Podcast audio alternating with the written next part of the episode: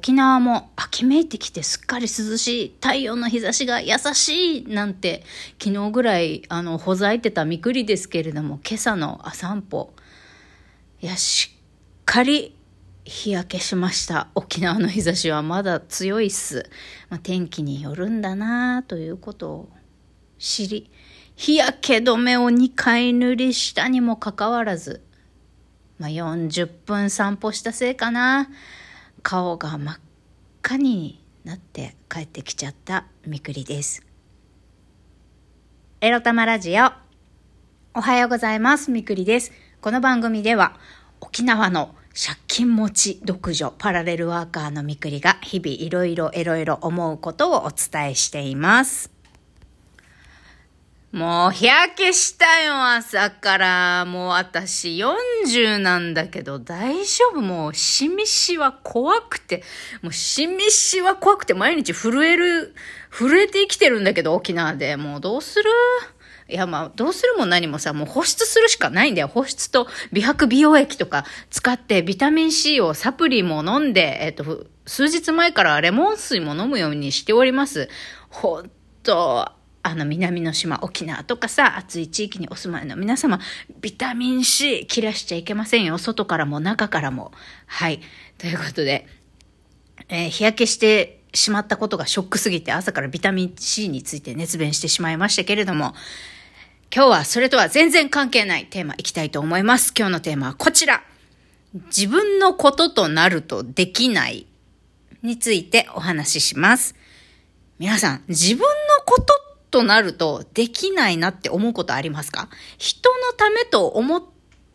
てならできるけど自分のためにはできない。例えば、まあ女性でも男性でもいらっしゃるのかもしれません。誰か食べてくれる人がいれば料理するんだけど、料理も下手じゃないし好きなんだけど、一緒に食べる人がいないと誰かのために作るってならないと料理ができない。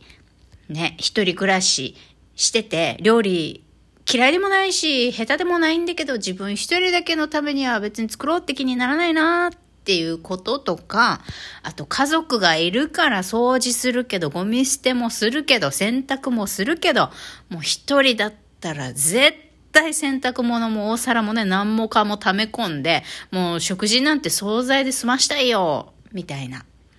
人もいらっしゃるんじゃないでしょうか。あとは仕事だからできるっていうこととかね。例えば事務所を掃除するとか。まあ私とかもそういうのの典型ですよね。あの会社では例えばデータの整理とか自分のデスク周りとかあとはトイレ掃除とか結構ね私会社の掃除をしすぎて従業員に気持ち悪がられる気持ち悪悪がられるぐらい、あの、会社の掃除とか、会社の庭の手入れとかね、あの、会社休みの日とか、会社1、2時間早く来て一人でこそこそやってるみたいなことやっちゃう気持ち悪いやつなんですよ。そう。だけど、家全然汚いみたいな。ま、さすがにね、水回りカビだらけとか、もうゴキブリがそこら中にいるぐらいゴミ屋敷とか、そこまでにはしないけど、そうそうそう。パブリックな場ではできるのに、仕事と思えばできるのに、誰かのためと思えばできるのに、自分一人だけのためにできないこと。ね、どういうことがありますでしょうか。まあ、ちょっと前置き長かったんですけど、私、まあ私も私で自分だけのためにってなるとできないことってたくさんあるんですけど、家事とかね。まあその中でも、一番私がこれ超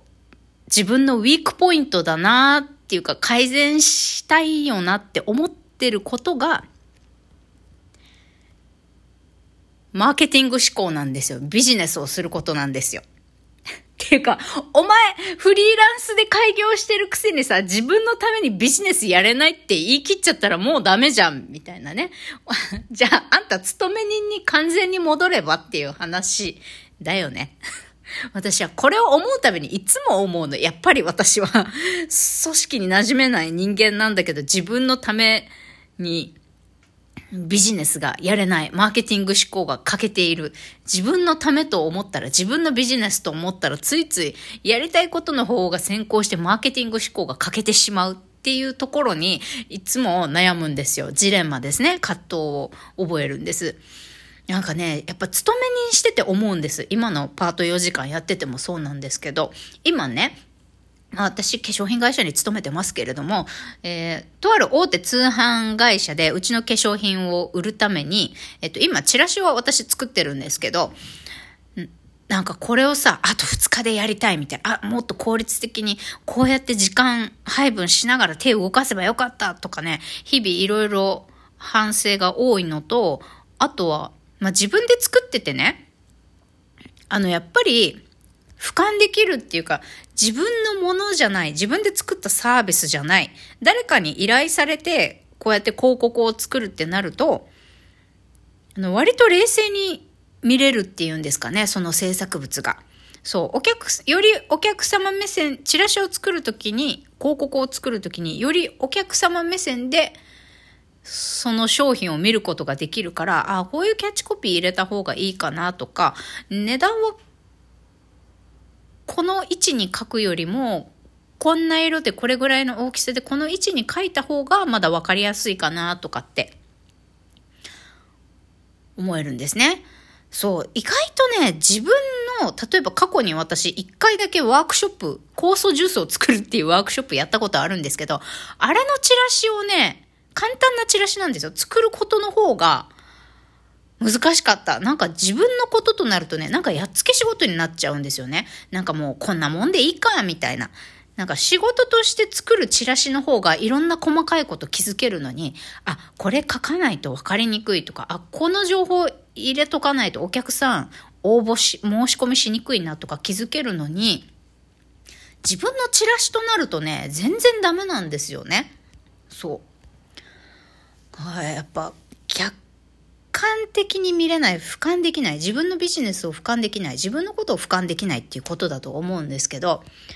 そう、チラシ作っててさ、会社で、私、そのチラシ作る以外にどうやってキャンペーンを打ち出したらいいか、SNS 発信したらいいか、まあ、こういう企画っていうのはそもそも数ヶ月スパンでね、もっと大きい視野で考えて、いろんなね、この打ち出し方、認知の、認知方法をいろいろ考えて連動させてキャンペーン打たないと全然わかりにくいよなとか、そういうこと会社に行ってて考えるんですけど、なんでこういうことを私自分のビジネスのにやれないんだろうみたいな。それ、今会社でやっているこの考え方とか、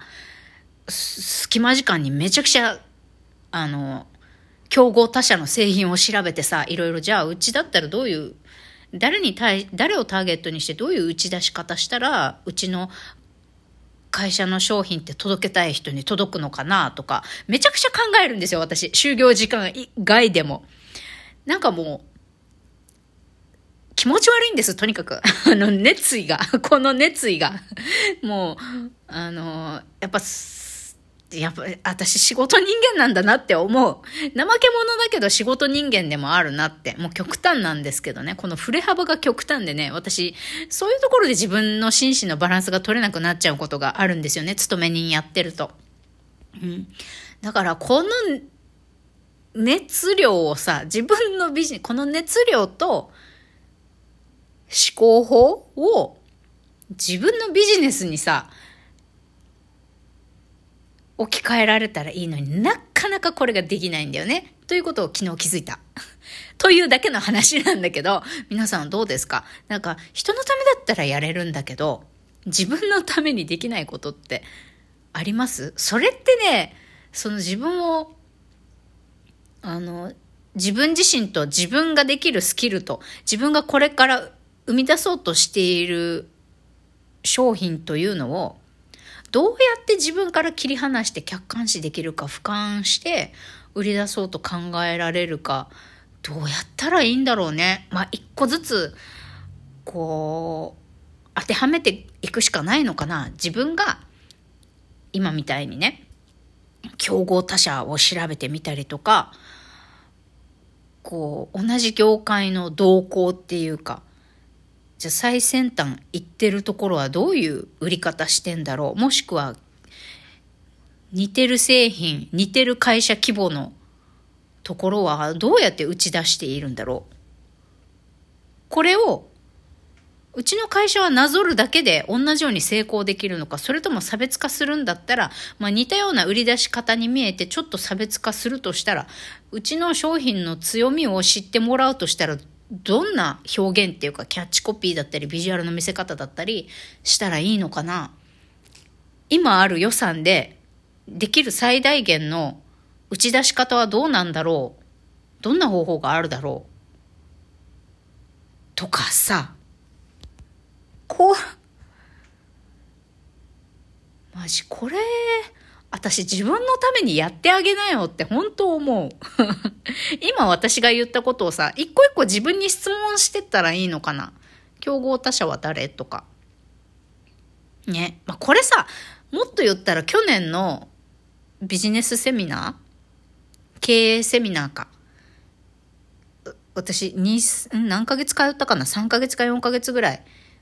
通って一緒にこう、同じようなフリーランスとか、こ、あの、会社法人これから立て、立ち上げますみたいな仲間とさ、一緒に何ヶ月か勉強したけど、勉強してるじゃん、前で。な、なぜこれができんと。あの、仕事をしながらね、ふと思いました。だからね、まあ、これ、いや、私パートやってる時間にこの熱量やんないでいい。自分のビジネスにこの熱量ぶつけないとい、いかんじゃないかと。やっと気づいた。難しいね。自分、自分を切り離しながら、自分のことをさ、こう自分のスキルを最大限活かして自分を売り出していく、コンスタントにやれていくこと、それをちゃんと現実化していくってやってる人本当にすごいなって思ったみくりでございました。バイバイ